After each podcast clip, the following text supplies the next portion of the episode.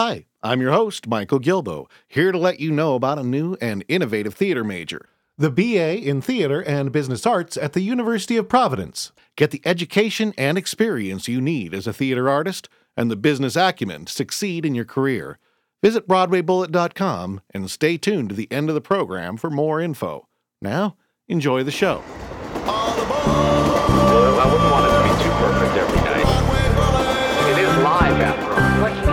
Center, it sounds very huge and elevated. And that's what it feels like. Like once you're working there, because Rent is about much more than just friendship, love, and musical theater. It was about something that shook musical theater. People are becoming more and more comfortable with, you know, issue of people being different. I mean, we do it all. I mean, you know, we don't we don't back away from anything.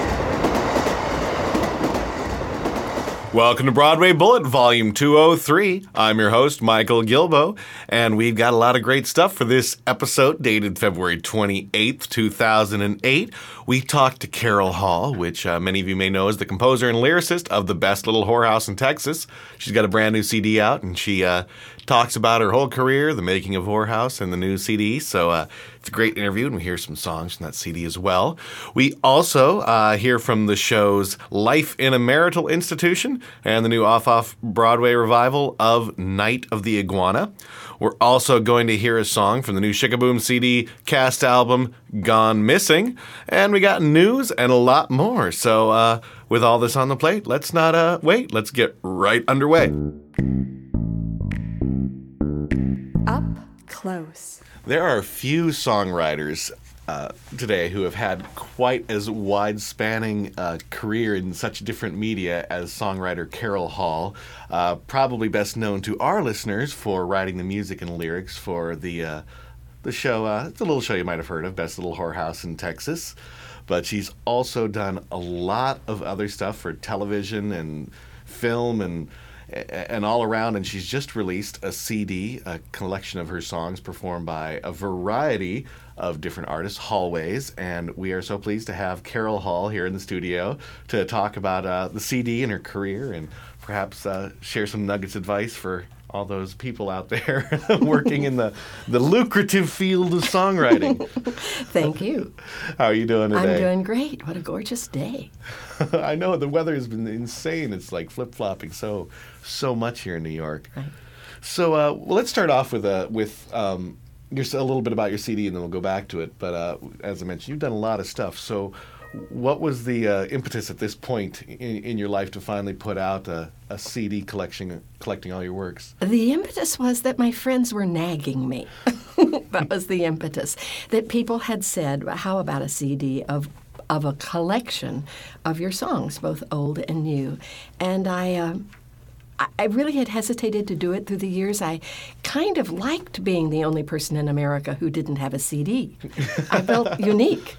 I was the only person I knew that wasn't selling a CD. Um, but seriously, um, I think I was just shy about it. I think I was well, a little timid about getting everything together. And uh, there are a lot of songs that I've written that I don't sing, either because I'm not what I call a real singer. I'm a songwriter who can sing my songs, but sometimes I write things that are really too stretchy for me or too difficult for me to sing. So I knew I would have to go out and get a lot of other real singers, as I like to call them. I would have to go out and get real singers to come and help me. And uh, I guess I was putting that off.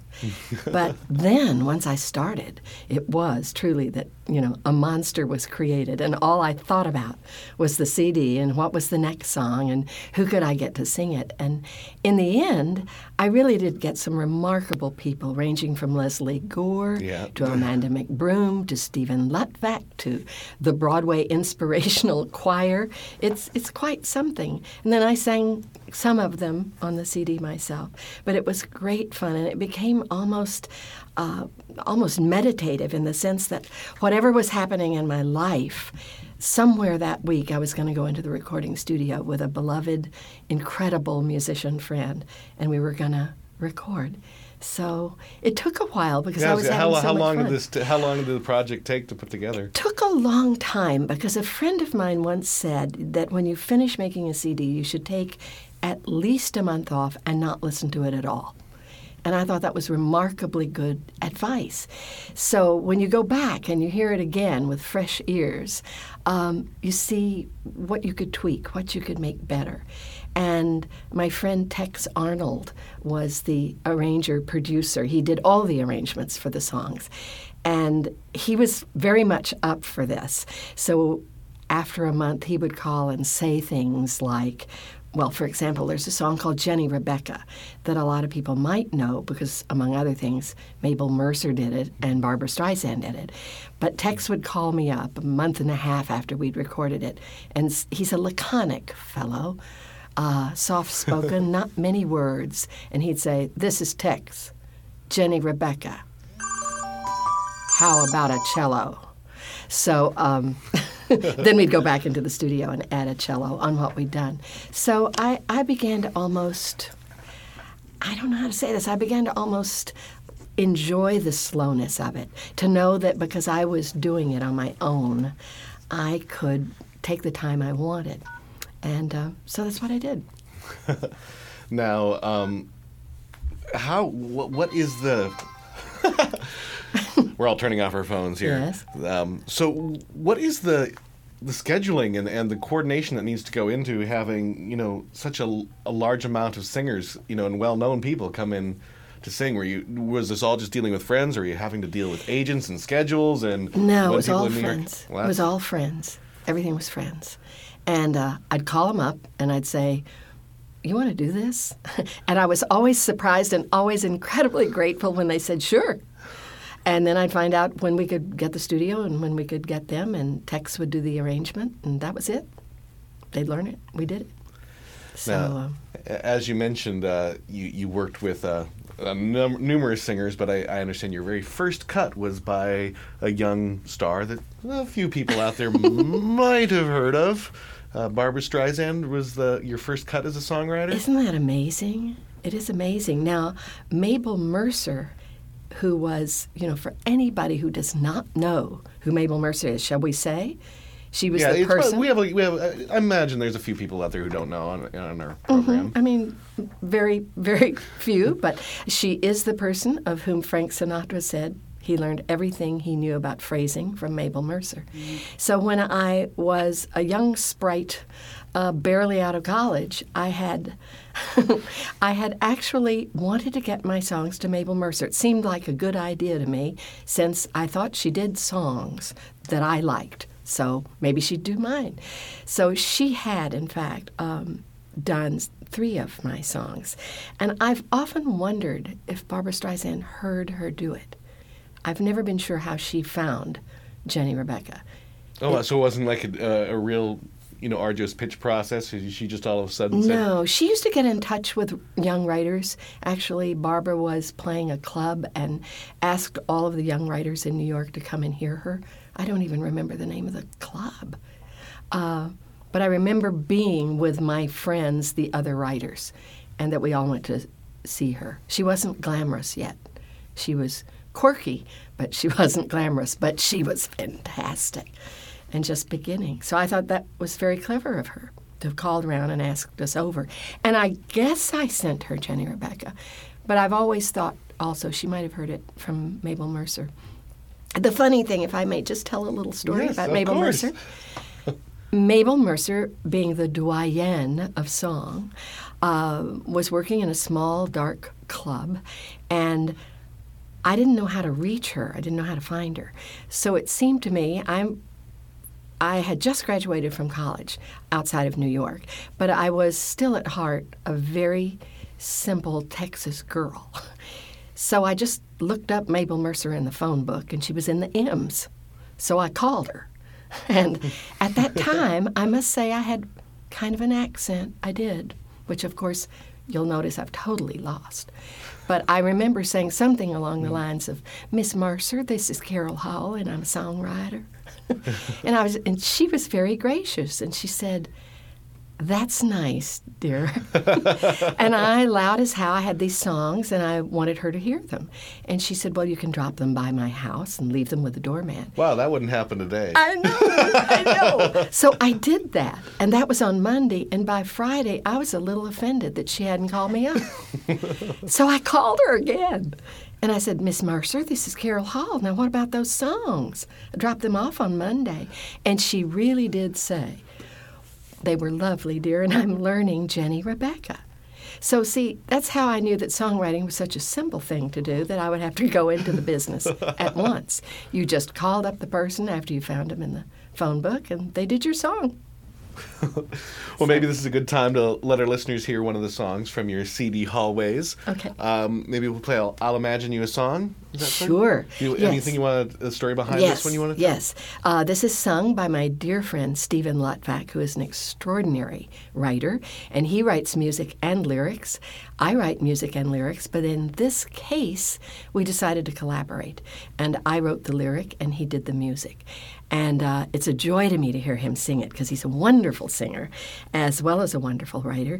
And to tell you the truth, when I wrote this lyric, uh, the person who was on my mind was Nancy LaMott, who had just died. And I was trying to, she was not a close friend, but I was trying to make some kind of sense for myself uh, about the loss of someone so young and so talented. And uh, so I wrote the lyric and I called up Steven and asked him if he wanted to set it, and he did. So it's called I'll Imagine You a Song. All right, well, let's take a listen. And if I believed in heaven, I'd believe that now you're singing in the choir. And if I believed in angels, I'd imagine you in white and quite the flyer. And if I believed in reasons, then I wouldn't ask why dying seems so wrong. But I just believe in music, so I guess that I'll imagine you a song.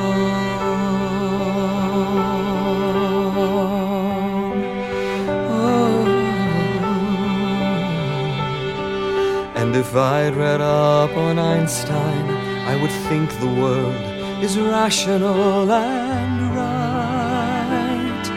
And if I put faith in logic, I suppose that I might someday see the light.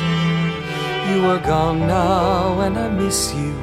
People tell me time will heal and I'll feel strong. But I just believe in music, so I guess that I'll imagine you a song. I'll imagine you a song, and it will lead me like a friend, and it will reach inside and linger in my ear. I'll imagine you a song, because the music has no end, and what that means is you'll forever be right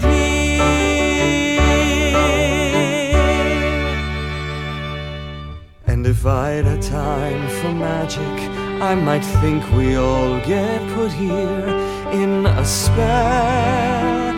Just to weave things into wonders and to live and love and try to do it well. And if I believed in questions, then my answers wouldn't have to take so long. But I just believe in music, so I guess that I'll imagine you a song. I'll imagine you a song, and it will take me by the hand, and it will stay inside my soul and set me free. I'll imagine you a song until I finally understand that what that means is you are always part of me.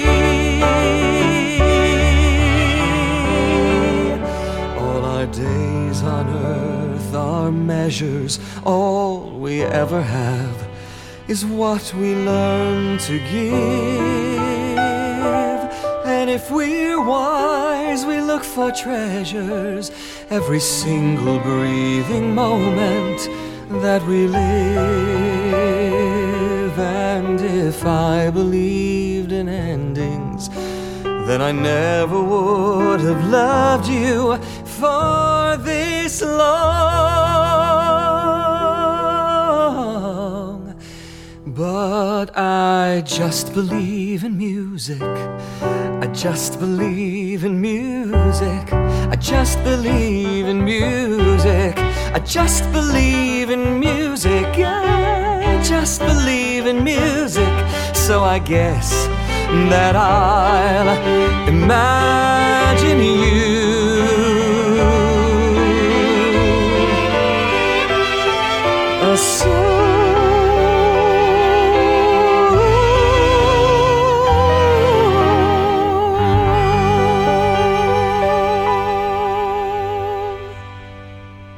Right, so that was from the CD That was in the CD. Yes. uh, released by LML Music.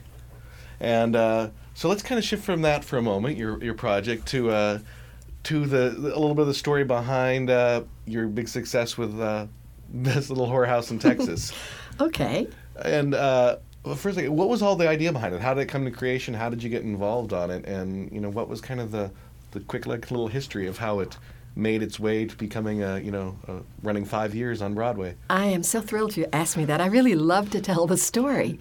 The original title, The Best Little Whorehouse in Texas, belonged to a journalist named Larry L. King. Not Larry King, the TV Larry King, but the journalist Larry King, Larry L. King. He had written a journalistic account that was in Playboy magazine. He called it The Best Little Whorehouse in Texas. It was about the true life closing down of a bordello that had run for over 100 years in Texas. Now, may I just say at this time that that was longer than I believe the Rockettes have been working? So, uh, so we all knew about this place called the Chicken Ranch, which is very strange to me because I'm pretty sure nobody in my family told me. But you just grew up in Texas. It was in the ether, it was in the atmosphere. You knew about the Chicken Ranch. So I was a friend of Larry L. King's. I was a huge fan of his. I had read every single thing he'd ever written except this article in Playboy. Because I, you know. Really? I, it, it wasn't on the top of your stack. it wasn't on the top of my stack. now, I had another friend, two friends from Texas, Pete Masterson and his wife, Carlin Glynn. We'd done summer stock together in Texas, and we'd come to New York at about the same time. And we all went one night to see a play by another Texan. This is the Texas Mafia. here. The other Texan's named Jack Heifner, and he had written a play that had run a long time off Broadway called Vanities about Texas cheerleaders. Yeah, and that's actually heading to Broadway uh, It next is. year. It's going to be a musical, Yes. and I'm. It's David very funny. Kirshenbaum's been in here a few times. Has he? show, so- Yes. It's very exciting to me because I have such a fond spot in my heart for it. I did not at that time know Jack Heifner, who has now become a dear friend. Um, but at dinner afterwards, Pete and Carlin and I were talking about vanities. And I said, You all, that's what I always wanted to do. I always wanted to write a musical. This was not a musical, but I wanted to write a musical about Texas that was authentically Texas, that was not you know, if I say fingers in the suspenders, it just wasn't it. It wasn't fingers in the suspenders kind of Texans, you know, yeehaw this and you know, corn pone that. I wanted to write something as true as Jack Heifner had written, but with songs. And I suggested to Pete that I'd had this idea of the Last Picture Show. Maybe the Last Picture Show would be a great musical. Now, we were all young and pretty much unknown, or, well, kind of like totally unknown, actually, but making our way as, as writers, and Pete and Carlin were actors. And I said, uh, So, what do you think about the idea of the last picture show being a musical? And Pete said, I think it's a good idea that you can't get the rights for. but I have a better idea that maybe we could get the rights for. It's this article in Playboy magazine. And did you say you have a Playboy? No, I didn't, but it was funny. The next morning, Pete delivered this article to me. And I read it, and I thought he was right. I thought it was a brilliant idea. And I called up Larry King, who was a journalist working in Washington, still lives in Washington. He had worked with LBJ. He had worked with a number of Texas congressmen. He'd been up for a, a National Book Award for a journalistic account of racism in this country. I mean, this was very unusual to be calling him up about a musical. And I asked him if he'd be interested in working with Pete and me. And what Larry said was this musicals? Hell no. I seen me a musical once. Ain't nothing in it but tippy toed tap dancers stomping all over the dialogue. Which, of course, is probably kind of true, you know, when I think about it. Anyway, I thought that was funny. And I said, So you wouldn't really be that interested? And he said, Well, I'll meet with y'all and you can do what you want to. So he did meet with us. And Pete and Carlin were in Actor's Studio. And we asked Larry to do one thing. We asked him to remember, because he seemed to have had access to the rules at the bordello, which were posted. The rules of um, Miss Edna was the name of the real life madam. The rules of the house were posted on the refrigerator, and Larry had had access to those rules. And so we asked him to write them down as he remembered them. And what he did instead was to write a long, rambling, screamingly funny opening scene. And he sent it to me, and this was in the old days when you didn't email people. He sent it to me written out on legal paper with a little note at the top that said, Is this all there is to write in a musical? Hell, this is easy. and it was just a big old mess, but it was very funny. And so Pete came over and edited it and tidied it up and added. There was one girl being interviewed, and sometimes the questions had to do with innocent answers, and sometimes the questions brought street savvy answers from her. And it was Pete who would say things like, Can't we just make it two girls being interviewed? One of them's street smart, one of them's innocent. So he was really an extraordinary editor. And they, Pete and Carlin, were members of Actor Studio. So he said, Why don't we just go over there and read it? Well, I maintain till this day that the brilliance of Pete was that we went to the acting unit. Because if we'd gone to the writing unit, I have a feeling we would have still been discussing the second act. uh, but those actors jumped out of their seats and they were just saying, Can I be in your show? Can I be in your show? So we did it at Actor Studio for free. And word got around. And uh, producers actually did arrive in limos outside Actor Studio. And it went from there. You know, we fielded offers. I believe that's the, that's the line in Tootsie, isn't it? when the agent says, I'm fielding Mm-hmm. offers. We were fielding offers. So how long was it from that inception, you know, starting to write it to it finally reaching Very Broadway? fast. Very fast. I would say that it took us less than a year Wow. to finish it. hmm Yeah, the, from I mean to mount it, getting it mounted on Mhm, Broadway. Because what they did was very interesting. We were the first musical to be produced by a movie company, which of course now is so common. And like yawn now. Oh, movie yeah. Well, it was way. very interesting. A lot of people. I remember there was a very, very famous, a legendary Broadway producer who called me up and said, "This won't work. This won't work because you've got." we had a lot of people in the cast. She said something like, "I, you have, you know." 29 people in your cast and they're not going to be able to make their nut and you know it's just not going to work. It's you can't open off broadway which was what universal pictures had decided to do. They said we'll mount it as if it were a broadway production but we'll open it downtown. So this legendary producer was saying they can't make their money because apparently she hadn't thought of the fact that they didn't care if they didn't make their money downtown.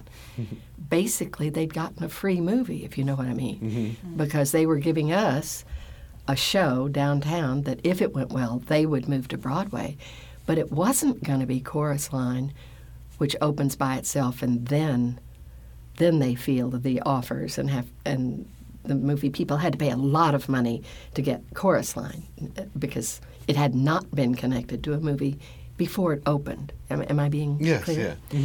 so uh, you know we gave him a real economical movie but uh, that's how it happened isn't that a funny story Yes, and uh, I have to say, when did you, when Dolly Parton, when you found out Dolly Parton was going to be in the movie, how, did that was that right away, or were you no thrilled? was, or? that was later we, we opened I mean, I imagine Uh, you know coming moved. from the South, and Mhm. you- you're that I, I imagine you had to have been very excited that such a legendary performer was coming in on the. Yes. Well, really, it went like this. We opened off Broadway. We got extraordinary uh, reviews, and we moved uptown. So that was kind of the first thing.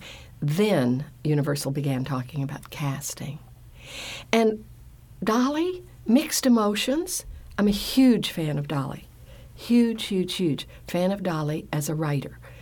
So I knew that you don't put Dolly in a movie without thinking maybe you're going to have somebody writing songs Okay, with you yeah, in that movie. Uh, so that was mixed emotions. And uh, honestly, I wanted Shirley MacLaine. Well, And I knew that she was interested in it. So that would have been very interesting. Dolly. Mm-hmm.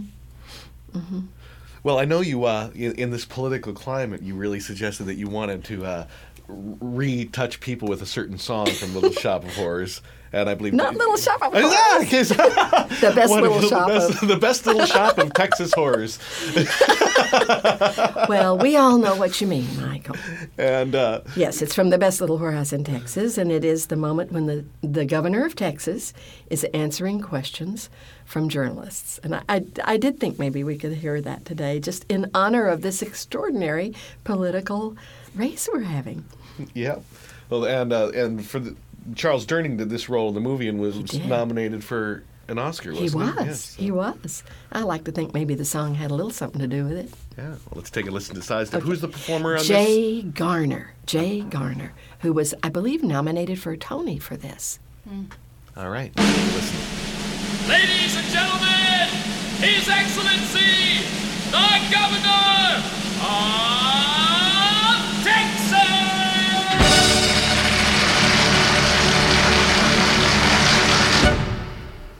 friends, I want to thank you for that warm and sincere Christian welcome. Gentlemen, you may ask your questions now.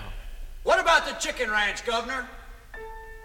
Fellow Texans, I'm proudly standing here to humbly say, I assure you, and I mean it. Now, who says I don't speak out as plain as day? And fellow Texans, I'm for progress and the flag, long may it fly. I'm a poor boy, come to greatness. So it follows that I cannot tell a lie. What the hell did he say? Maresy dotes and dozy does. Little Amsy died. Ooh, I love to dance the little sidestep. Now they see me, now they don't. I've come and gone. And ooh, I love to sweep around wide step. Cut a little swath and lead the people on. Governor, how do you account for the current high rate of unemployment in our state?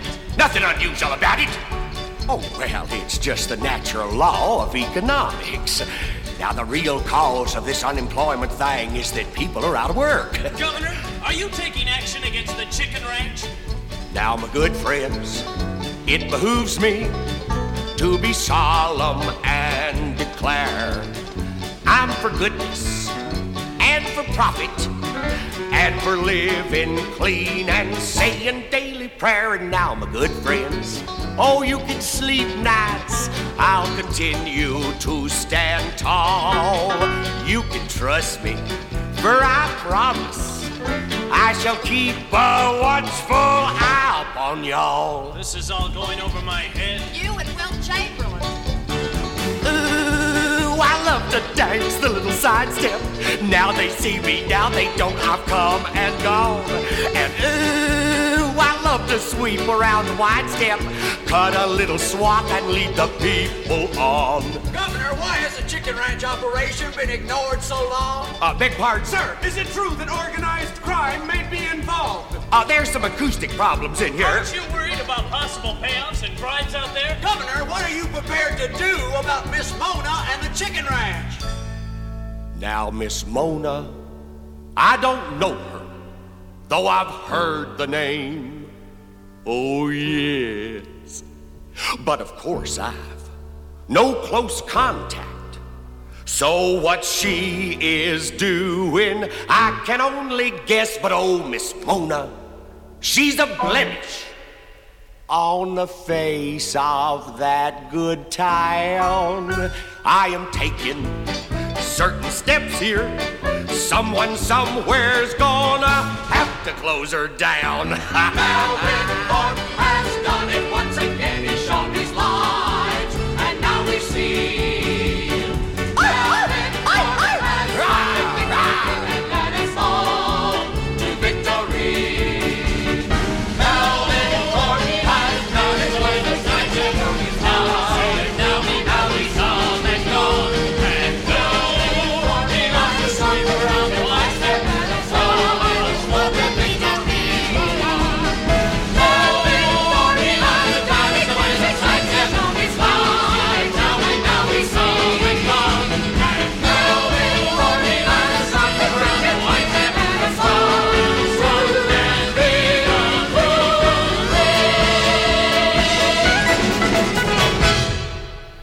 right, so you've conquered, you know, the Broadway stage with uh, Best Little Whorehouse in Texas, but uh, I also see in your bio that you've done a lot of television writing that uh, people recognized, including uh, a, a little show that I've, I think everybody in my age range has been influenced by, Sesame Street. Sesame Street, yes. I've done a lot of writing for children. I wrote for 10 years for Sesame Street, and then I the thing I'm actually proudest of than anything else in my life is uh, a show that was called Free to Be You and Me, um, written by a bunch of good writers, actually. Sheldon Harnick, uh, Mary Rodgers, me, uh, Roberta Flack. I mean, just an extraordinary bunch of writers. And that was a book and a record and a television show and, and influenced a lot of a lot of people. yes, it did. So, how did you get? How did you start making these connections and decide to start writing for for children and, and doing these projects? Well, if you count Jenny Rebecca as a song for a child that got born, in a strange way, I think I'd written songs uh, related to children for a long time. Um, when I started writing, when I was in high school, um, I think I, I think the first show that I decided to write was The Nightingale. I'm, I did my own little book, music and lyrics, when I was in junior high, actually, of the Nightingale. So maybe it's the simplicity of the form. I don't know, but uh, it wasn't big business then. I know that. I remember. I remember someone in New York saying to me, "Maybe you'll get over all this writing for children thing and get back to the, the grown-up songs."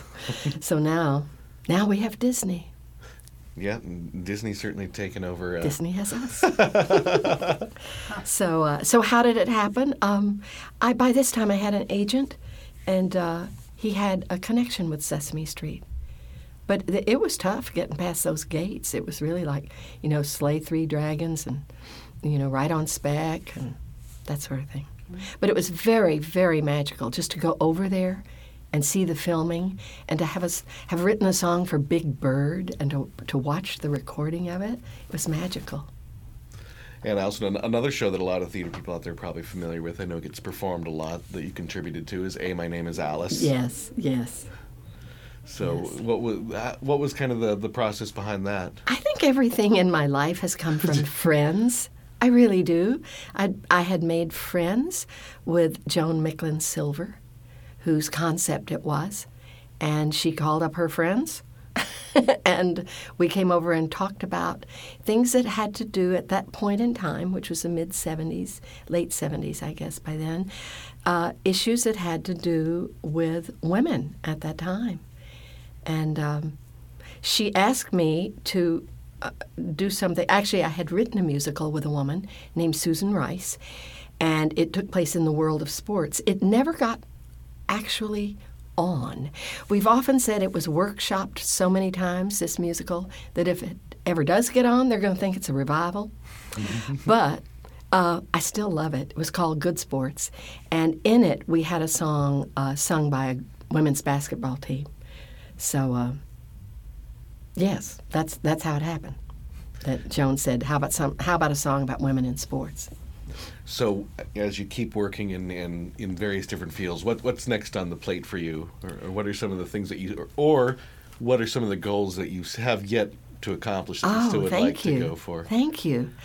Um, I've just finished doing a really interesting thing. There's a wonderful young theater called Prospect Theater. Yes, we've we've had them here a couple Have you? times. Yeah. They're great. And they like to, as I call it, they like to play creatively. And they have just asked about a month ago, because it, was in January, they asked eight teams of writers to pick a piece of artwork that was presently on display in New York City and write a 15 minute musical inspired by that artwork. And we have two more performances. We've had two this week, and we've got one tonight and one tomorrow night at, um, gosh, I, it's the West Something Theater. It's on, I don't know the name of it. It's on 86th Street. A lot of listeners will have missed it by the time this goes. oh, oh, okay. I won't worry about too. it. I won't worry about it. Anyway, uh, I really loved this because we wrote it fast. None of the teams knew what the other teams were doing, and Prospect Theater gave us the cast, and they just learned it literally in, in three or four rehearsals. And I like that feeling. So I think what I'd like to do is some more of that. I'd like to set myself quick assignments. And uh, this was a small play, small in the sense that it's 15 minutes long. Um, small play with three songs in it. And it strikes me as something that has some real possibilities for maybe me doing some more and making a clump, a clump of these. So we'll see. It was fun though. It was really like playing, writing something just because it seemed like fun. You know, I have a theory that um, the less money you can work for, the, the greater artist you are. So uh, this was for, for I, free. I'm, I'm I'm like Picasso. well, I'm, you know, I surely you picked up on the irony there. But uh, yeah, if you can write for free, I figure, well, that really means I'm a big old artist. But it has been great fun, great fun. All right. Well, I thank you so much for coming to the studio and, and sharing all your wonderful stories with, Oh, with our welcome. listeners. And uh, want to remind everybody that the Hallway CD is coming out March 11th. Yes. Um, everywhere. Everywhere. And um, we'll close this out with one last song from the from the CD. Uh, this is Tattooed Boy in Memphis. The Tattooed Boy in Memphis, and it's sung by Amanda McBroom, and I did the music and lyrics. Don't ask me if there is a tattooed boy in Memphis, because there is. All right. Well, best of luck in all your future endeavors. Thank you. I met a tattooed boy in Memphis, and he touched my very soul when his eyes lit up like Christmas, and he talked about rock and roll. I met a tattooed boy in Memphis, never did catch his name. Sometimes I think of him.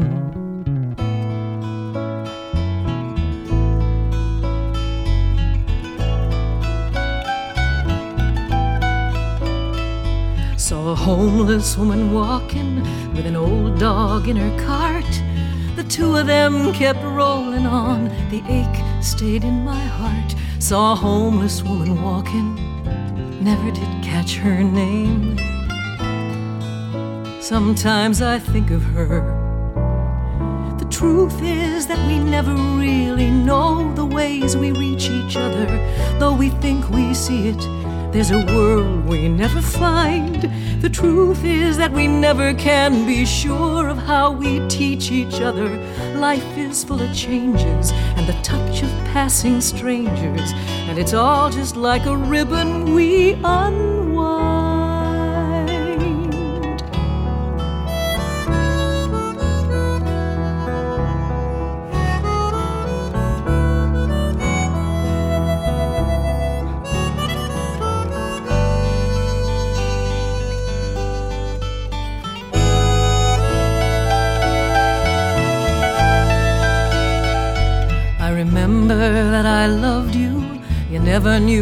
I did. I tried so hard to find the words, they all ran off and hid. I remember that I loved you, you will never call my name. Sometimes I think of that. The truth is that we never really know the ways we reach each other, though we think we see it. There's a world we never find. The truth is that we never can be sure of how we teach each other. Life is full of changes and the touch of passing strangers. And it's all just like a ribbon we unwind.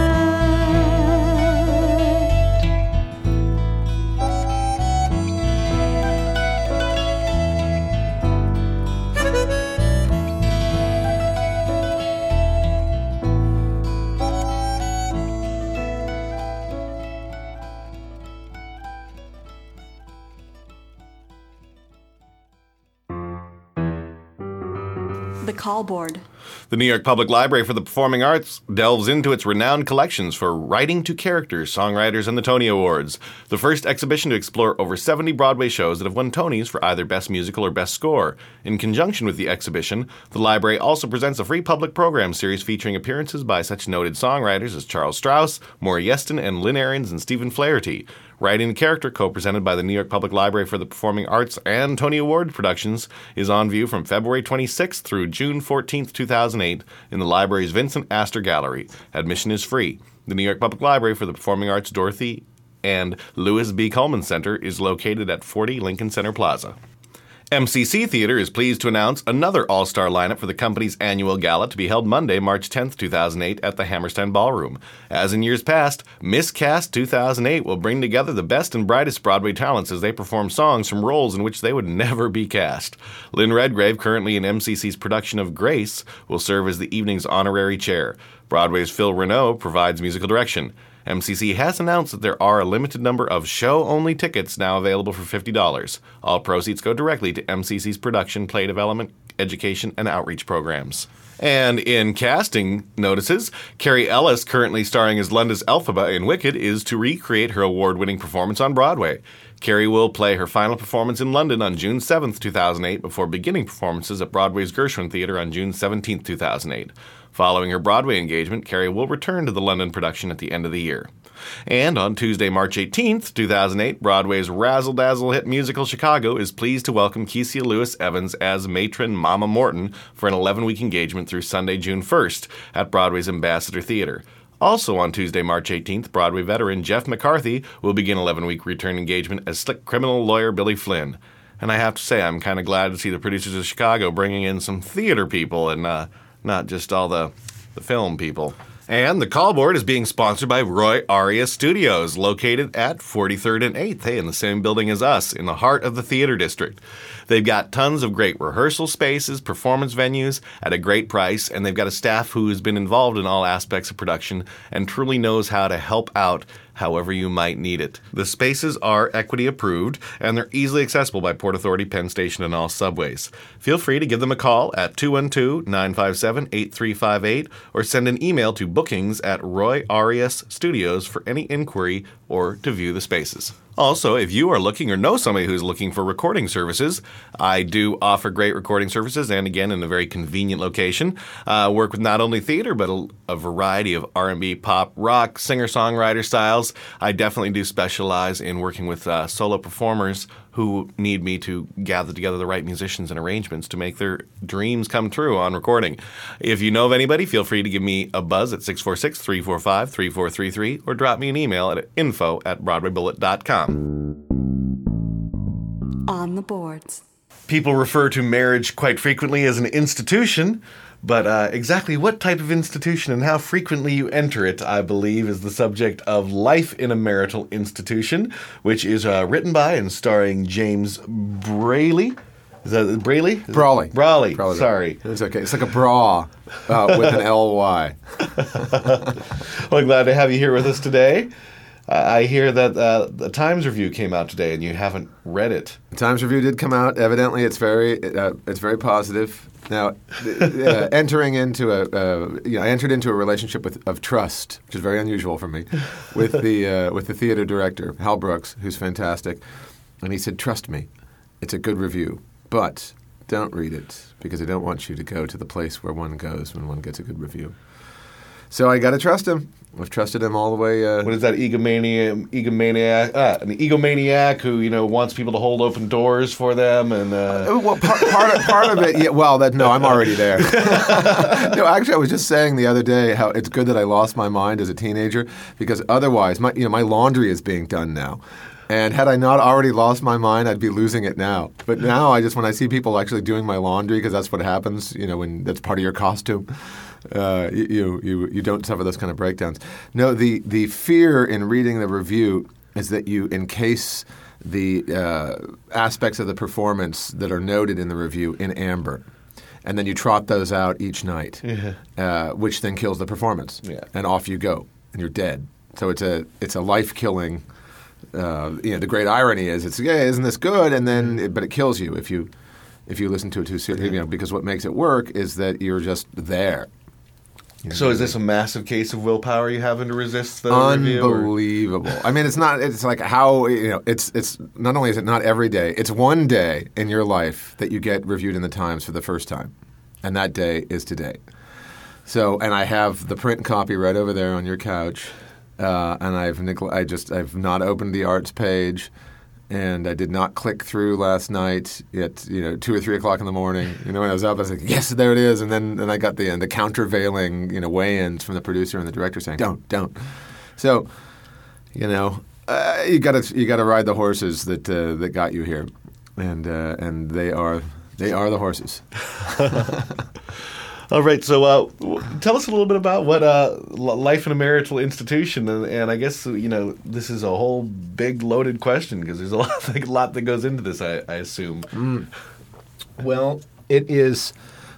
there's a couple of of marriages that are uh, featured in the show. It's it's a monologue, and the spine of the monologue is a. A reunion of sorts in a hospice. Not the subject for high comedy typically, but the the theme, the tone of this show, of this monologue, is its tragedy delivered as full on comedy.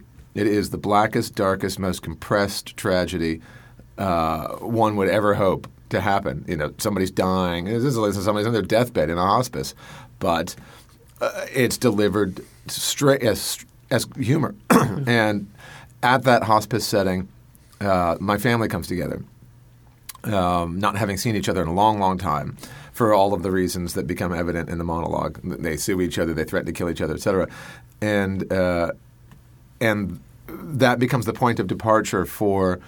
Uh, you know, the, the initial point of departure in the show is uh, you know, I'm sitting with my sister and and you know we're crying and blah blah blah and she said and I t- I'm telling her that I love her and she says, well, you know, do you love me enough to trade places? And you know, and I love her more than anybody I've ever known, except for my my boys and uh, and my wife. And uh, I say, and my wife is named Susan, and I say, well, uh, yeah, I don't know what to say really. And then I say, well, would you want to be married to Susan? and that, and it starts this sort of departure. Are you in- still married to Susan? Yes. She's got to have an extraordinary sense of humor to be dealing with all this. Right now. Uh, well, I don't know if I go that far. It's a, it's a, it's a very complicated relationship, and uh, and I can't reveal the denouement uh, right now for a variety of reasons. But but the you know, when you've been together, we've we've crossed over whatever it is we are or are not to each other. We have we, what we will always be is family because we've been you know we we've known each other for 25 years. 24 years since college. So she's crossed over into that realm where good days or bad days notwithstanding, it's just they're your family. And uh, so the show is about having, you know, thinking that you're going to, you know, I, I grew up in this sort of noisy, insane bedlam, and thinking uh, that I'd gotten out of it. uh, by you know through this woman, through this relationship, only to find that I'd created a new bedlam, and uh, which is just as noisy and just as insane in a different way as as the one that I came from. And I'm in the I'm in the hospice, and then I'm I'm out into a place where people believe in leprechauns or they eat their babies' placentas. These are all this is this is nonfiction. It's an autobiography. It's a memoir. Or they're risking their kids' lives having home births in their apartment on Central Park West or whatever. And you're, you're going in and out and in and out and in and out, and then finally the worlds sort of collide at the end. Um, and uh, in a partly in a, in a deathbed wedding. My sister gets married, which is the 14th marriage uh, in, a, in, a, in a rather small family. She's married on her deathbed, and uh, so that's a little bit about what it's it's it's it's black, it's savage, uh, and it's and I think it's funny. It's very very funny. Do people laugh when you're performing? Yeah. Okay, that's probably a good indication. you never know. As I say at the outset of the show, you never. I take nothing for granted. I don't assume anything. So uh, now, now the, there is a range. It's interesting. You know, there's a range of responses. Uh, on my opening night, half of the people who were there had seen the show in an earlier incarnation. So the novelty of hearing a sh- of hearing uh, a segment about placenta eaters, for example, uh, had uh, uh, evaporated. Uh, Yeah, once you hear about placenta eaters once, yeah, it's, it's, you know, that's you know where can you go from there? you can't keep going back to the placenta well. So uh, so they but what they were was totally engaged, and that's that is a it sort of brought me back. This is one thing I've been saying to myself for years and years. Uh, I was a huge fan of, of Spalding Gray, which is how I got it. You know, who was a really just a fantastic monologuist, and that's how I got into this work to begin with. I saw him years ago, and I thought that's what I want to do, and I ended up studying with him. And and uh, and my recollection of having seen him was I rarely laughed when I saw his work, but I was always fully engaged. And uh, given that I oftentimes am a cerebral or abstract type of person, it's I go to this sort of inner laugh zone, and uh, and I'm internally amused uh, at what I was seeing and what I was hearing, and that's I think what's happening on some nights with the audience. It's you, you know you can tell they're engaged is is really the bottom line, that, and that's really all you can ask from a theatrical experience, uh, from a performer slash writer standpoint, is that people are with you and they're going with you, and they may be going in, in a different way, but they're going with you. Now I understand that uh, marriage counseling plays a, a large part in the the show here. Well, there there is a um, uh, one of the um, uh, scenes of the show of the monologue uh, is uh, the trip to our first of thirteen marriage counselors, uh, first of thirteen couples counselors. There's not many. You know, most people try many more. That, well, you know, it's uh, you. You, uh, I am nothing if not tenacious and persistent. Now, uh, some of those. What happens there? You go, oh, she's totally on your side, honey, and then she then you go to the next one, and she's like, oh, this one just sees it your side. Well, in the ca- well, in the case of this one, this one said, "I can't help you." she fired us. I'm not on either of your side. That you doesn't two. sound good. Getting fired. It doesn't sound good. No, no. You look at it, you think, well, you know, if we are taking, the, if, if we connect ourselves to this feedback loop, we are being told to break up with each other, but we ignored the signs. In the cases of some other ones, uh, yes, one of them said, you know, I like him better than I like you, and uh, and another one ended up in an argument with my wife in front of me, and I had to counsel them. Susan, what Brett is trying to say, Brett, what Susan is trying to say, to bring them to some rapprochement that I was paying two hundred dollars an hour for to facilitate, which is when I realized he was even more insane than we were, and uh, and that was the end of that relationship. Uh, so you know, it's an unlicensed profession, for better and for worse. You could be a marriage counselor. Uh, I could be a marriage counselor, and in fact have been. So, and some marriage counselors have You know, come to the show. I'm from Montana. You know, we're like counselors hooey. you just suck your you suck your gut in and go through it. You suck it out. Yeah, yeah. That's why I'm from Colorado, so I know the ethos. I know the ethos well. You're even crazier in Montana. Less reflective. So, what what drove you to put this show together? Uh, how long has this been in development? Uh, what was the spark that said, "Yes, I want to write about all of this"? Well, um, I had been writing industrials uh, corporate communications. That didn't satisfy you creatively? It's you know, in some ways, yeah, it's not everybody who gets to write the launch for Viagra and Levitra. Uh, by the way, you're, you've heard it here for the first time. I The- love that work. The theme of Levitra is the same as the theme of Barack Obama's campaign. He ripped it off. Hillary hasn't gotten a hold of this yet, but if she does, you know, the theme of the Levitra launch was fired up. It's going to be performed 100 years from now. Yeah, so I was doing that, and you know, and I used to play pop songs, and and uh, and I, I used to have an office down in Soho with uh, a recording studio on one wall, kind of like what you've got here, and a writing desk on the other. Only I had a wood floor with a rolling chair, and I could go back and forth between the two sides of the room, depending on whether I was feeling musical or writerly. And had you been a pigeon on the ledge of my office, you would have realized I was having a nervous breakdown. I going back and forth and back and forth, and finally I said, "Eh, you know, this is insane. I've got to stay on one side of the office. And I did this list of like, what do I really, what do I do for free? Not what do I want to do. What do I do for free? And what I did for free was watch Seinfeld and tell stories. And you couldn't make a living watching Seinfeld. No, but I started to write, and I lived in Seinfeld's building, and I started to write a spec script.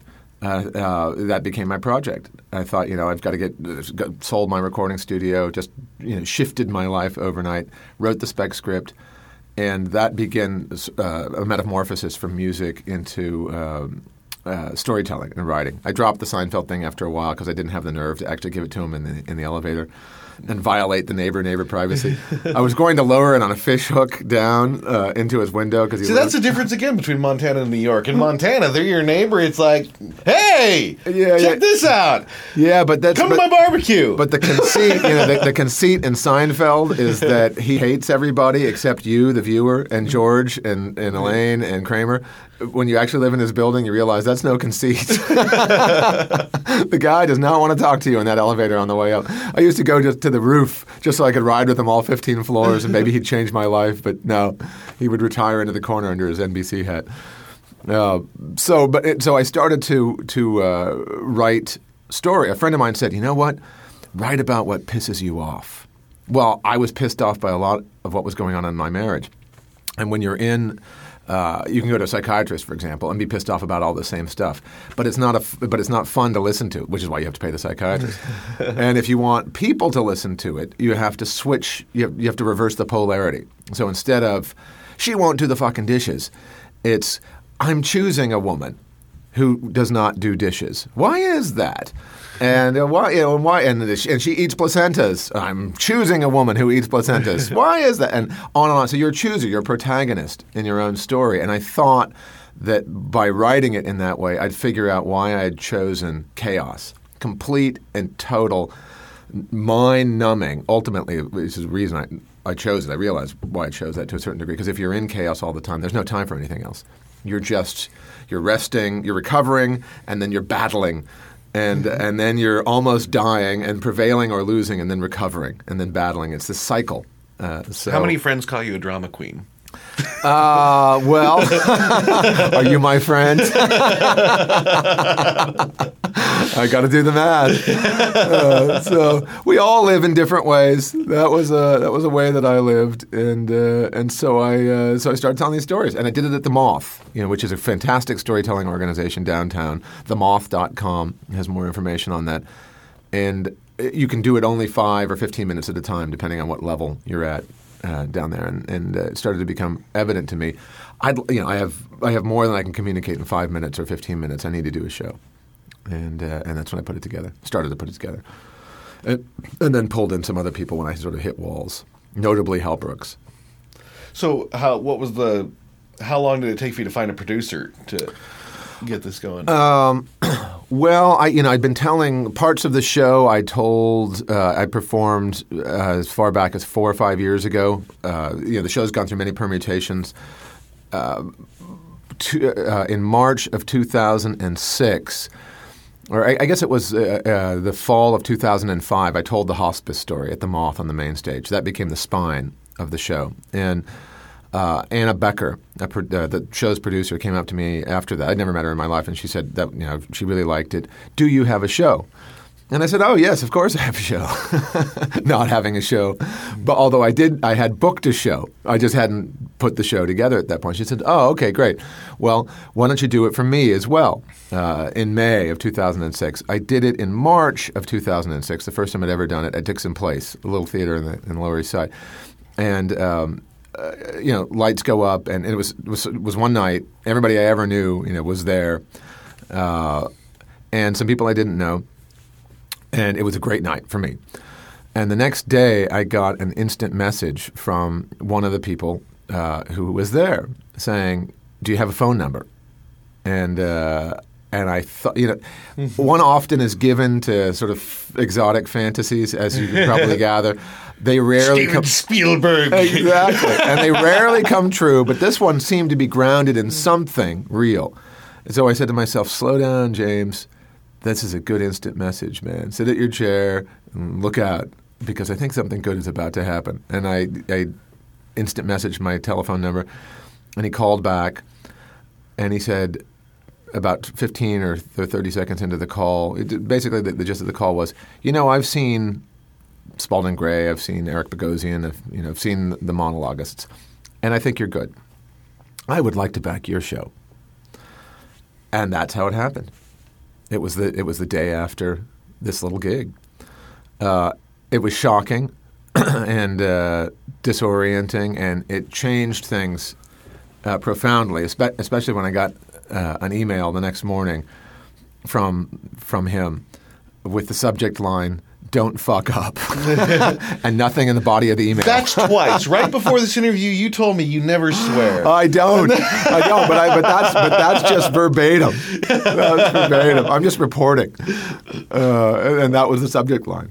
So. Uh, so he he weighed in. That's he became you know, the the executive producer of the show, and uh, and then the search for the, you know, the rest of the creative team and the development process began. So, which was very very arduous, I have to say. It was much more seemed like it would be an easy thing, but it was not an easy thing. Friendships went by the wayside. You know, it was very, it was brutal, uh, but it's been worth it. So, And now you're at the 59 East 59 Street Theater. 59E 59 Theater. Yeah, I always say street, but it's not. Yeah, yeah, that's It's yes. 59 59E 59 is their uh, Which is on East 59th, and so there. fancy that. Yeah, go figure. It's a nice space. I've I've a couple things. It's, It's uh, fantastic. It's t- and then here's the thing. It's like you never. When I went, I did the show in Edinburgh this summer, and we were looking around. You know, I had a director, had uh, a putative producer. Anna hadn't fully signed on yet to do it. Anna Becker, who's producing the show, obviously had the backer, and we were still rooting around for where to do it in New York. Uh, not really. I didn't really know where.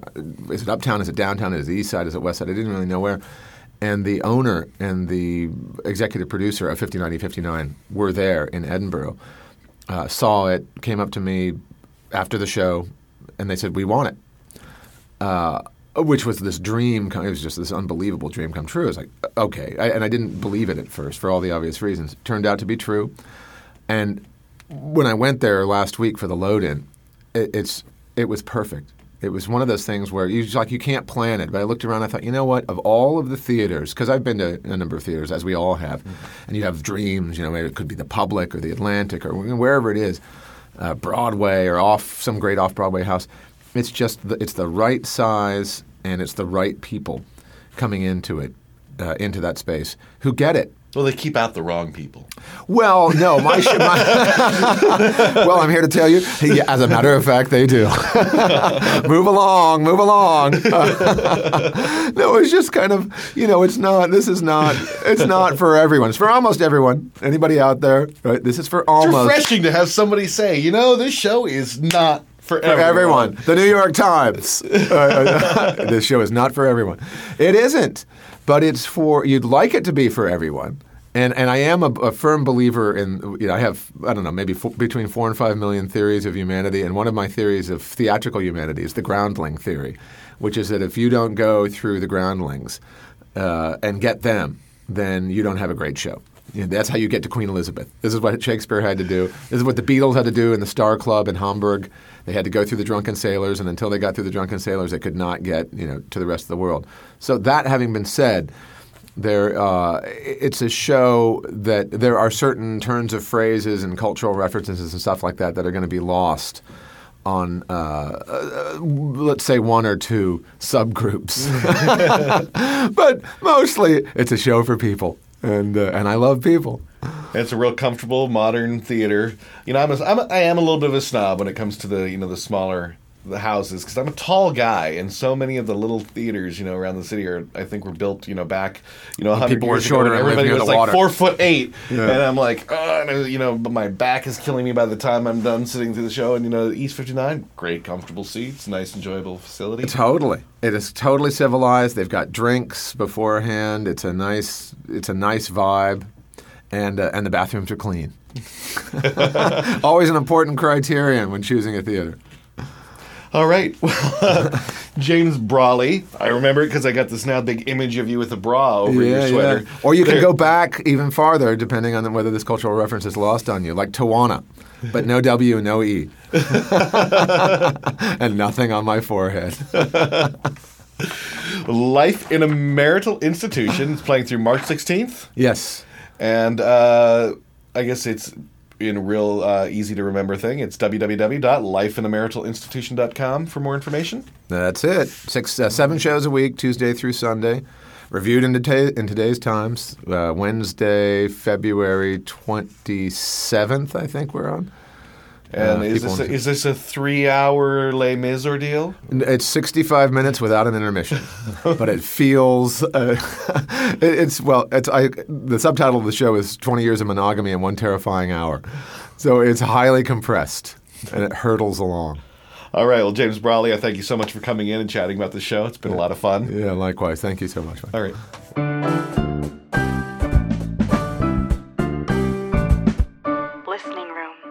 Sh-K-Boom Records has just released the cast recording for The Civilians Gone Missing. Written by the troupe The Civilians Gone Missing is a musical written about, uh, well, keys and things and whatever goes missing. Uh, the soundtrack is available at sh-k-boom.com or at Amazon or iTunes, and we're going to let you hear a track from that. This is Lost Horizon from the new cast recording, the off Broadway production, Gone Missing. I wanna live in Shangri La without you. Above the mountains where the snow falls down. I wanna sail away and find lost cities underneath the ocean floor. I wanna live in Xanadu without you. With Kublai Khan so I can smoke my pipe and dream of you. I wanna sail away and learn what sin is in Sodom and Gomorrah. Imaginary cities that lie under the ocean. And did you say I seemed so far away? Am I okay? Why couldn't I stay? My boat is sinking into the wide Sargasso Sea. This is my lost horizon. This is my lost horizon. I'm gonna find Atlantis.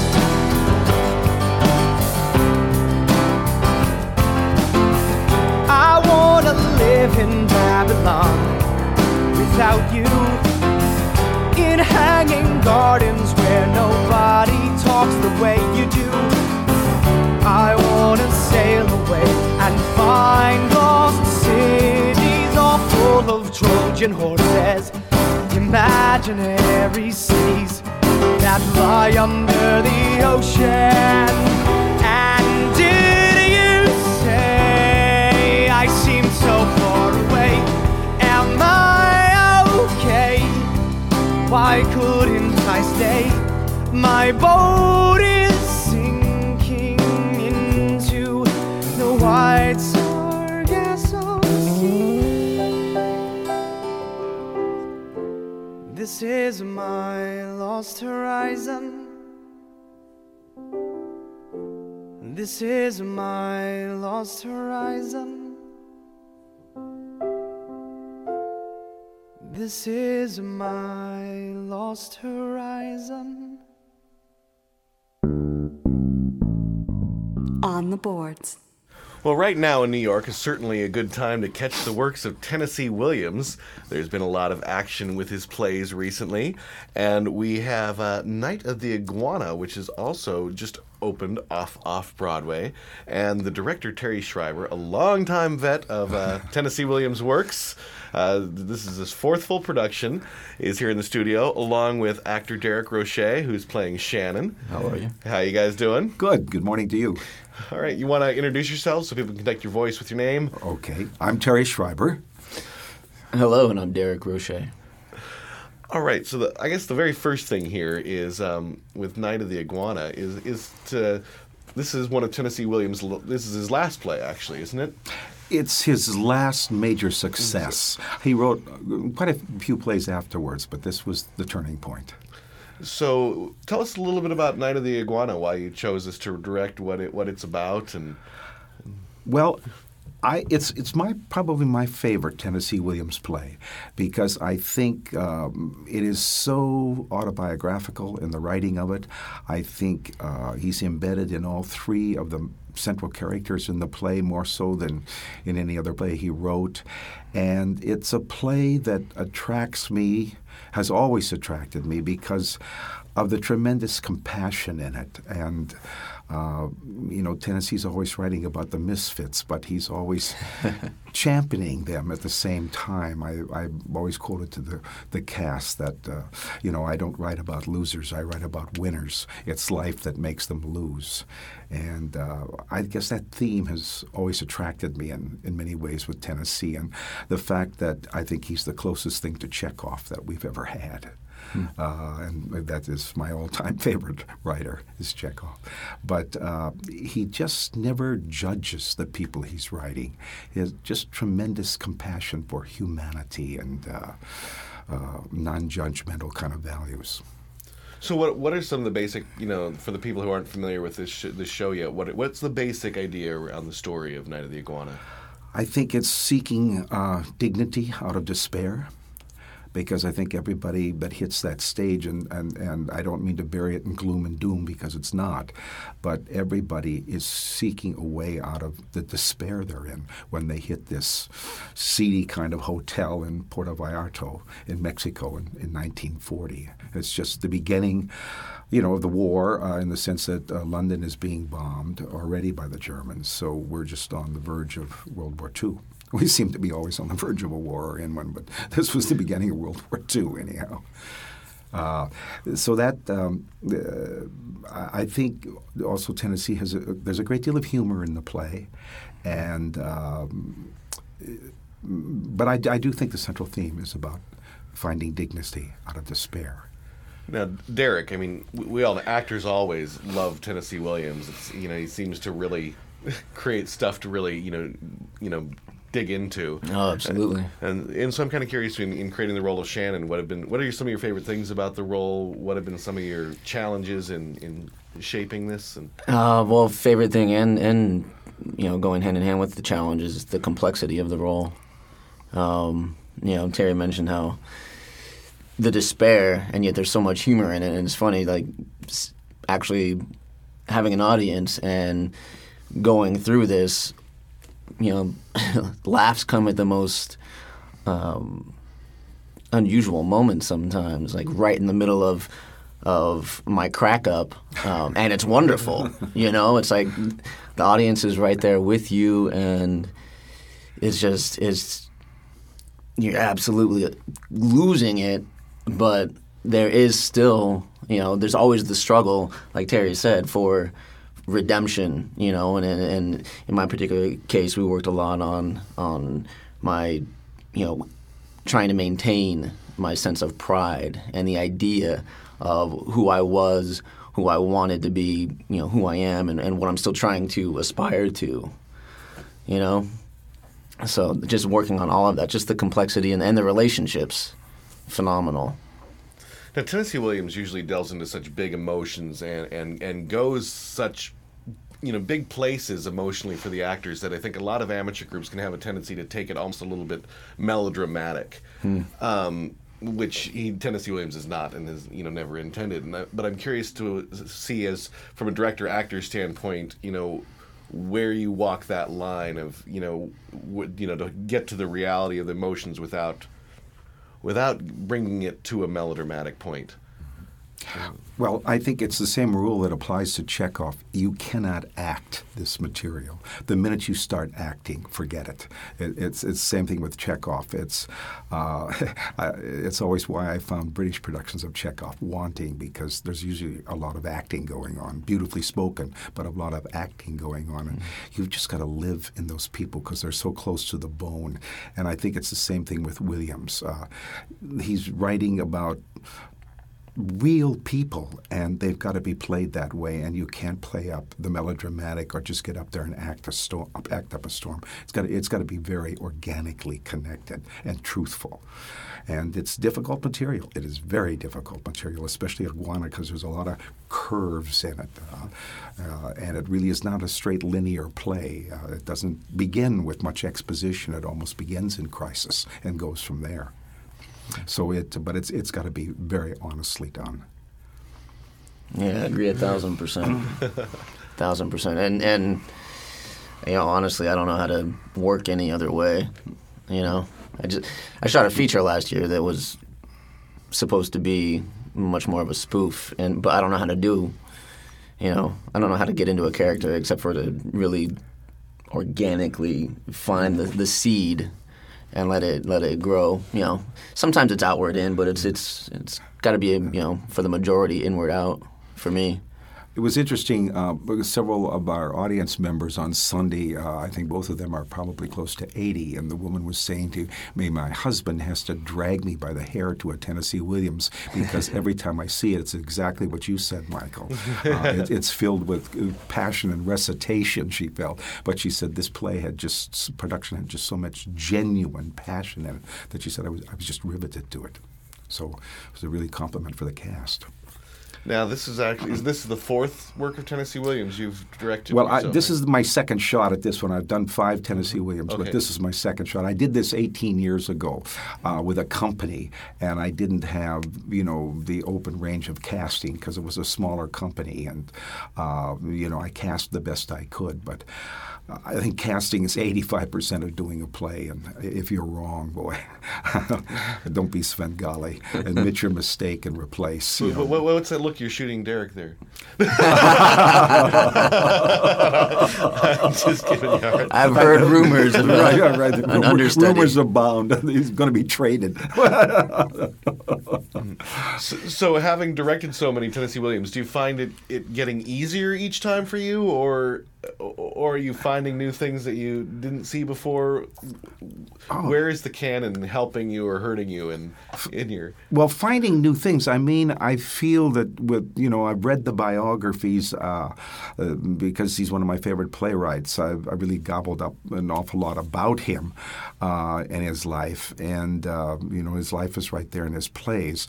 Uh, it never becomes easier, uh, and especially with Iguana because it's ve- it's very complicated. And I suddenly, after all this time, like with the Germans that come into it, the four Germans, I suddenly realized how he must have been influenced by Fellini in a way. With you know, remember in a lot of those Fellini movies, you all of a sudden have a, a bunch of midget nuns come running through or something. like that. The Germans serve the same purpose in this play. They're not midgets, but it is that Germanic size and everything, and they're they're wonderful, genuine comic relief uh, that that come through in this, even though they're firebombing London, uh, you know, celebrating. But uh, I, I, just it, it never occurred to me before that because it was you know he wrote this I think in the late fifties and early sixties, and it's you know when Fellini was really hitting on these shores as well. So it, you, you find things uh, each time. Uh, it's like doing Chekhov. Uh, you know, you can play it for four years and finally say, "Oh my God, that's what that line means." Well, that's what the Russians did. Yeah, yes, right. Yes, yes, they did. And it wasn't that wonderful to, to be able to come to the thing and rehearse it for a year. Oh, what a luxury! Uh, Just to diverge for a Mm-hmm. 2nd I'm guessing that there might be a similar story for, for Derek. But uh, w- before we started the interview, you brought up an interesting story uh, of when you did some work in uh, Summerstock in Oh. my home state. right.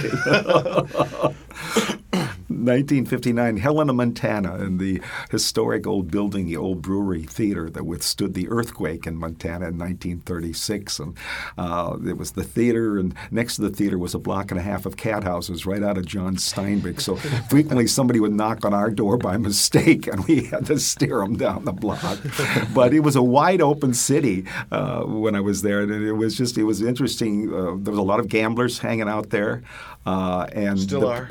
well, maybe, but the people in town with the money were the madams and the gamblers. Wow. And you'd see these madams come down the street about two thirty in the afternoon with all the veils. It was right out of East of Eden, going to the bank, you know. And uh, the cowboys. I mean, you could go there and go upstairs if you wanted to, or sit downstairs and gamble or drink, because the bars all closed in Helena at two. Um, and the Cowboys all felt that they could come in and leave their paycheck on Friday night and come back two years later and get it right back to the penny that they had left there. Hmm. So they were, they were very honest, legit places. Doctor coming in to check up on the girls once a week, and you know, it. I think it really saved a lot of crime on the street, and you know, a lot of innocent people, uh, a lot of innocent young girls, you know, from guys that are drunk and uh, just you know have to get off the cattle ranch right somewhere. we got Brokeback Mountain here, right? so it, it was it was quite an experience, though. But uh, the, I don't know if the theater's still running, but uh, I, I have a lot of memories about it. I know the old brewery's there, but I don't. I don't think Yeah. there's been a show there for. I, I don't know how long. Yeah. I, I do know the building's still there. Yeah. Wow. Well, Doris and Walter Marshall, I think she was named Woman of the Year in Reader's Digest, and uh, Walter ran a radio station in Helena, and they uh, put all their money into that theater. The summer stock. So I, I'm curious. Do you have any like interesting like uh, on your way to New York, Derek? so- you know, Any summer stock tales? You know, I um, I have missed out on summer stock thus far, and Missed out isn't the right word. I don't. Well, think. I mean, you know, I did ten years. rite of passage or, or initiation, but um, hmm. you didn't. You. I, I had one. I guess I had an initiation in New York. My first show in New York, out of uh, Circle in the Square, kind of crashing back to reality. I, I got hired into an international theater company out of Circle in the Square and got to go to Italy. Oh. And um, I'd always had some kind of resistance to physical acting, and, and I'm not a huge fan of abstract, you know, theater. And I came back from Italy, and somebody encouraged me to go and audition for this this uh, production of Blood Wedding. And I thought, you know, I recently, uh, frequently had been told, you know, do the most difficult, do the most difficult. And I was like, okay, what is it in me that's stopping me from doing this? And all right, I'll go check it out and I'll audition. Regrettably, I was cast in this part of this production that was abstracting an abstract play for no, you know, really concrete reason. And um, for some reason, the director decided to cast me, knowing, you know, my my grounding, my background in like you know working as an organic actor, and uh, so that was my summer stock, my my first production in New York. That was a nightmare, to say the least. Yeah. That's a saying, you know, like uh, Brecht isn't weird enough. you know, let's let's do it in abstract. Yeah, you're right. Exactly. and and then ask questions Right. as an actor. Why am I doing this? that was fun. Now, Terry, uh, uh, right. you're, you're producing the, this production of Night of the Iguana, right? Mhm. How long have you been producing? Have you, is this your first production in New York, or have you done other things that you've produced as well? Uh, we've been producing off off for 20 years. Okay, uh, I, I kind of guess. So this is a lot of times I bring up, you Yeah. know, some of the difficulties of producing off, off you know, Broadway and Mm-hmm. in this thing. But I'm kind of curious from your perspective, having been doing it for a while, has there been anything that you've sensed has really changed in in the challenges of producing from when you started 20 years ago till now? Well, it, I mean, 20 years ago, it's the same as now. As far as the money is always another issue, you know, t- trying to stay alive. Um, and I, th- I think uh, I was fortunate enough to be part of the, you know, original kind of off-off Broadway movement in the 60s. And it was really exciting. Uh, and uh, suddenly just burgeoned, you know, into all these theaters. And we had a wonderful organization called OOBA, the Off Off Broadway Alliance. And uh, we really um, came up with a whole kind of solidarity with it of helping each other and supporting each other and swapping mailing lists and things like that. I think the difference now, I think it's more isolated. I don't think there's a, a unity like we had back in the 60s. And uh, uh, I do think, uh, I, I wish, I mean, I was fortunate enough to have two off off Broadway plays that I did picked up and taken to Broadway. Uh, you know, and that's when producers really came down to see stuff off off, and a lot of the plays going to Broadway came from off off. Uh, Craig Anderson, uh, over at the Hudson Guild, and certainly Marshall Mason, uh, that I worked with for a couple of years at Circle Rep after I stopped producing at my theater. Uh, that's not happening anymore to a large degree. I mean, I think it happened a couple of things through the Fringe Festival, right, that moved, but i it's just um, it's, it's very, very difficult uh, unless you've got stars suddenly coming in to do a gig at your theater to get any producers to come down. Uh, I don't know why. I mean, everybody seems to always run to London, uh, and we've got to bring in the latest thing from London. And, and I'm sure that even out in our regional theaters, there's good new plays being done that are just not being seen. I mean, look what Osage County coming in, uh, you know, and, and I think they're doing very well at the box office. But I just uh, that's changed, uh, you know, from what it was in the '60s with all that excitement, and uh, it's the struggle to stay alive. I mean, it's expensive and uh, you know I've always found it ironic how New. York is such the center of theater, but this is probably one of the most expensive places to actually do theater with real estate and space Oh. and stuff. It's it, it's it's this definite interesting dichotomy here, Yeah. and rehearsals and Yeah. storage and where do you put the sets and moves. And this is definitely not the most friendly. T- no, no, it's not. you And- really have to be committed to. Yeah. Yeah, very, very committed. And there's, you know, the people I go back with, I mean, Chris Martin and people like that, I mean, they hung in there for, you know, 19, 20 years, you know, and battled it until they just got sick of, you know, uh, living in one shirt and, you know, and, and selling all the paintings that their parents had or anything else like that to survive. And believe me, we all did that. I know the one time I had to shut down for about seven years, I just, uh, I lost $20,000 and I just, uh, there was no way that I could keep the theater, theater open we made a move and was not it was badly planned financially and we were in over our head and suddenly an audience that was coming to where I was on Third Avenue. This was when the East Village was still kind of sleazy. Uh, and the audience that came from New Jersey or Long Island or Connecticut or places like that came down there once and just didn't want to come back to the area. Wow. By the time I left there 10 years later, there were 10 theaters in operation and restaurants opening all over the place. When I first came in, there was a restaurant across the street, that was a, a front for a numbers racket that the Village Voice, I think, exposed. But uh, that was the only kind of restaurant even around on East 4th Street between 2nd and 3rd. It was still the Bowery down there. Uh, so, I mean, and all that has changed. You know what the Lower East Side is now, but uh, it's I, I think it's tough for anybody to hang in there, and I think uh, you have got to got to have a, a really business manager uh, that is a sound. Business But this is manager. art. This is yeah, art. this is art. Yeah, but you need the theaters, even like the regional theaters. You've got to have that business manager that would not comp their mother into the theater. I mean, they've got a, that kind of killer attitude, and those are the theaters that have made it, even down to the regional theaters. So, how have, the, have the have you noticed a shift in the demographic, like of the audiences, bet- from the '60s in off off Broadway through you know now this, the off off Broadway productions? Yeah, we I find off off and probably even off Broadway, you really get a theater going audience compared to what you get on Broadway. These are people that want to see these plays again and saw the original productions. And I know our audience last Sunday uh, are people that have been with my theater since we were on East 4th Street, and a lot of them, you know, sitting there Sunday are in their 70s. But this is the kind of theater they want to go to at a reasonable price and um, uh, it's a much more theater-going audience than once you get on Broadway, and not just something commercial or you know.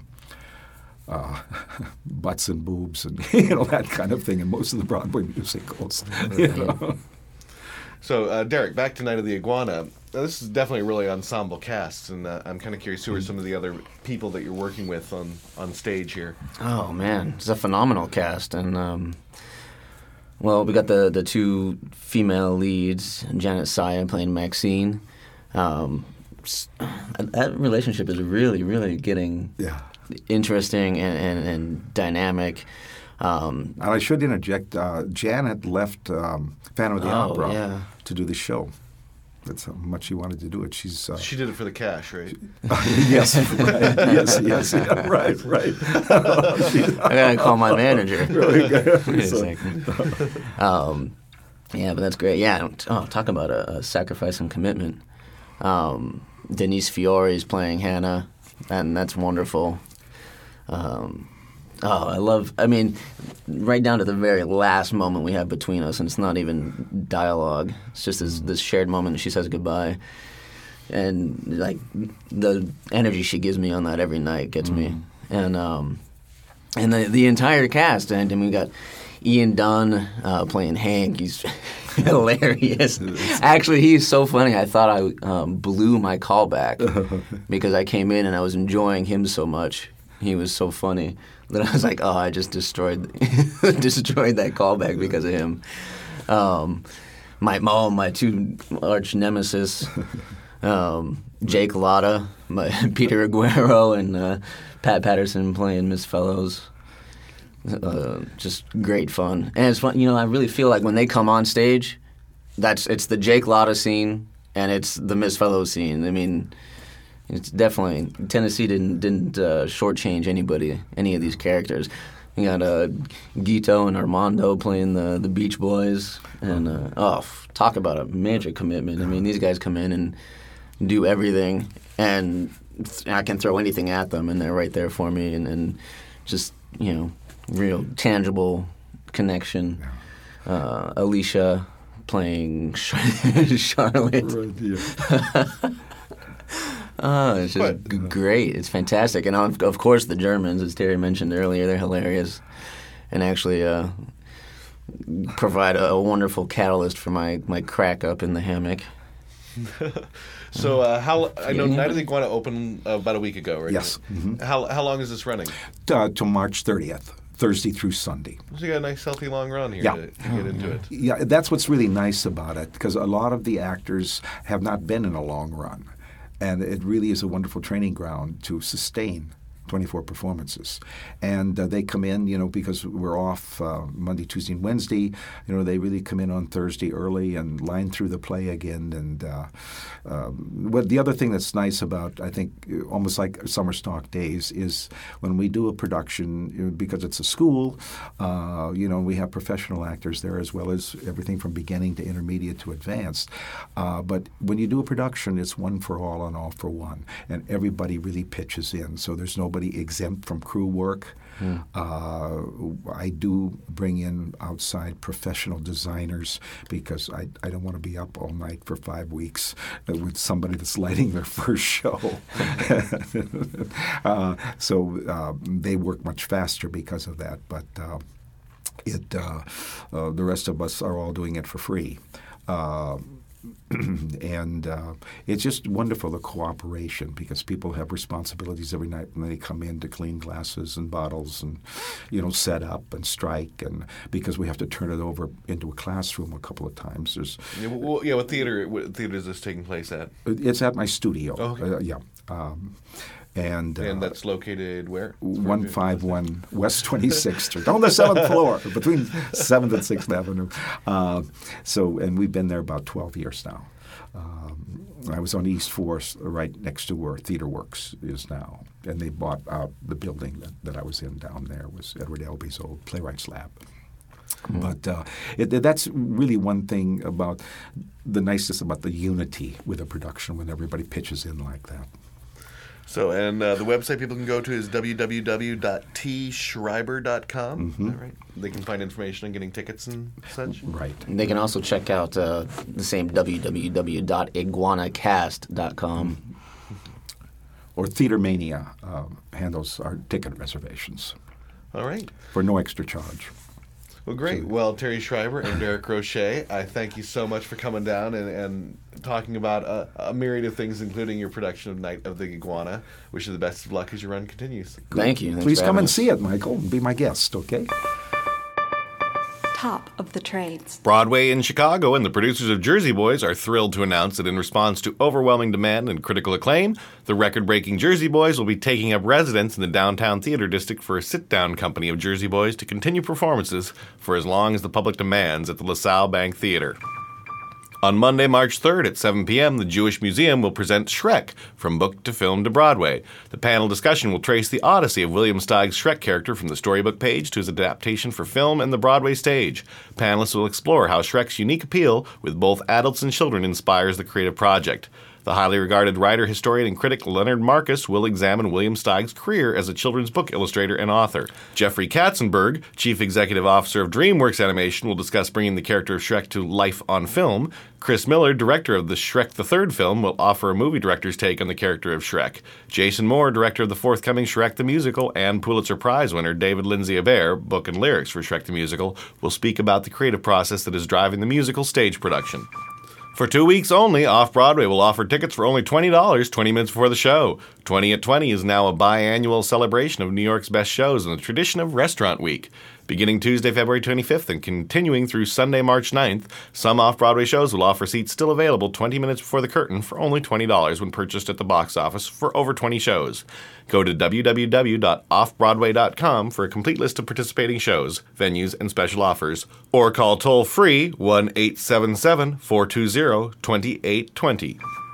Vital Theater Company is pleased to announce that it will be transferring its production of A Tooth Fairy Tale to Off Broadway's Soho Playhouse following the conclusion of its sold out run at the McGinn/Cazale Theater ending Sunday, February 24th.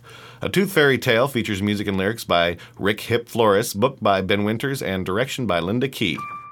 Top of the Trades is brought to you by BroadwayWorld.com. For all of your theater news and theater community, visit BroadwayWorld.com. Curtain call. Is He Dead, the new comedy by master American novelist and satirist Mark Twain, adapted by David Ives and directed by two time Tony Award winner Michael Blakemore, will close at Broadway's Lyceum Theater on March 9, 2008, following 105 performances and 13 previews. Dennis Letts, who is currently appearing as the patriarch gone missing from the highly acclaimed new play August Osage County, penned by his son Tracy Letts, has died of lung cancer on Friday, February 22nd. He was 73 years old. Dennis Letts originated the role of Beverly Weston in August Osage County with both the Steppenwolf Theater Company in Chicago and the Broadway Company at the Imperial Theater on Broadway. He was an Oklahoma actor and retired English university professor and appeared in more than 40 films and TV shows in his lifetime. And now you're going to hear me do something that I have never once done before in the show. It's unprecedented. I'm kind of giving a review here. Providence, uh, we talked with the actors last episode, just completed its run with MT Works. We interviewed two of the actors last episode, as I just mentioned, and I had a chance to catch the play. I'm making my first personal endorsement. Mount this play. Playwright Cody Daigle shows complete mastery of his craft as he deftly weaves the past and present with crisp, witty dialogue that takes the audience on a roller coaster ride from laughter to tears, often within seconds. With incredibly well written roles for four actors, this would be a fantastic show for a university or other group with a built in audience. Okay, it's admittedly a hard sell, as anyone who heard the interview last week might guess. A play that deals with two people coping with death doesn't sound like a thrilling, gripping night at the theater, but it is. Take a chance with this play. This play is a perfect example of why I started Broadway Bullet.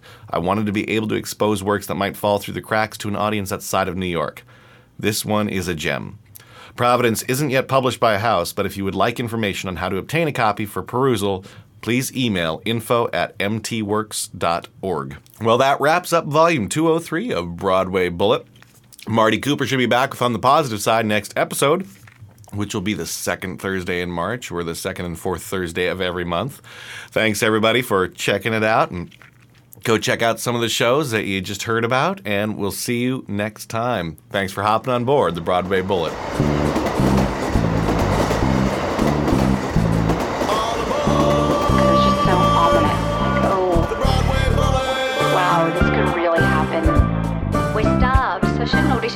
We are so ready and raring. So Jake Kowski says my name and I'm in the can. Choke, choke, choke, Actually, the Barfay thing comes from my whole life. People just going Folger, Bogler. So it didn't take much, though, when he um, proposed. I said yes. It's fun to know that those lines will stay in the show when other actors do it in the future. The hairs went up on the back of my neck. It was a thrilling moment.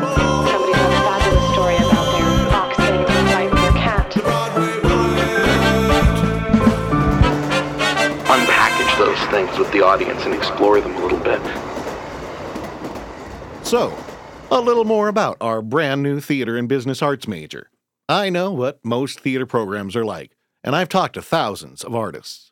All of this told me that a new style of theater major was needed. Theater majors can get a pretty good arts education just about anywhere, but most programs do very little to prepare actors, directors, playwrights, technicians, producers, etc., to manage their careers. When you go into the arts, you are your own business, and you need to manage that to strategically plan for your career to grow. If you've listened to many of these interviews, you know you need to be self starters to create your own opportunities. I'm going to make sure you are ready for that world. You'll get a ton of opportunities as an undergraduate. Actors will act, even as freshmen. Designers will design shows right away. Playwrights will see their shows mounted. Directors will direct. Producers will handle shows from inception to execution. Outstanding guest artists will conduct workshops, and outstanding students will even work on this podcast and travel to New York with me for interview weeks. And if that isn't enough, we've got an amazing program that will pay all or part of your student loan payments, even private loans if you are earning less than $40,000 six months after graduation. That is an invaluable option that lets you pursue your passion in theater with less financial pressure. If interested, and I hope you are, go to BroadwayBullet.com. I'd love to help you launch your career.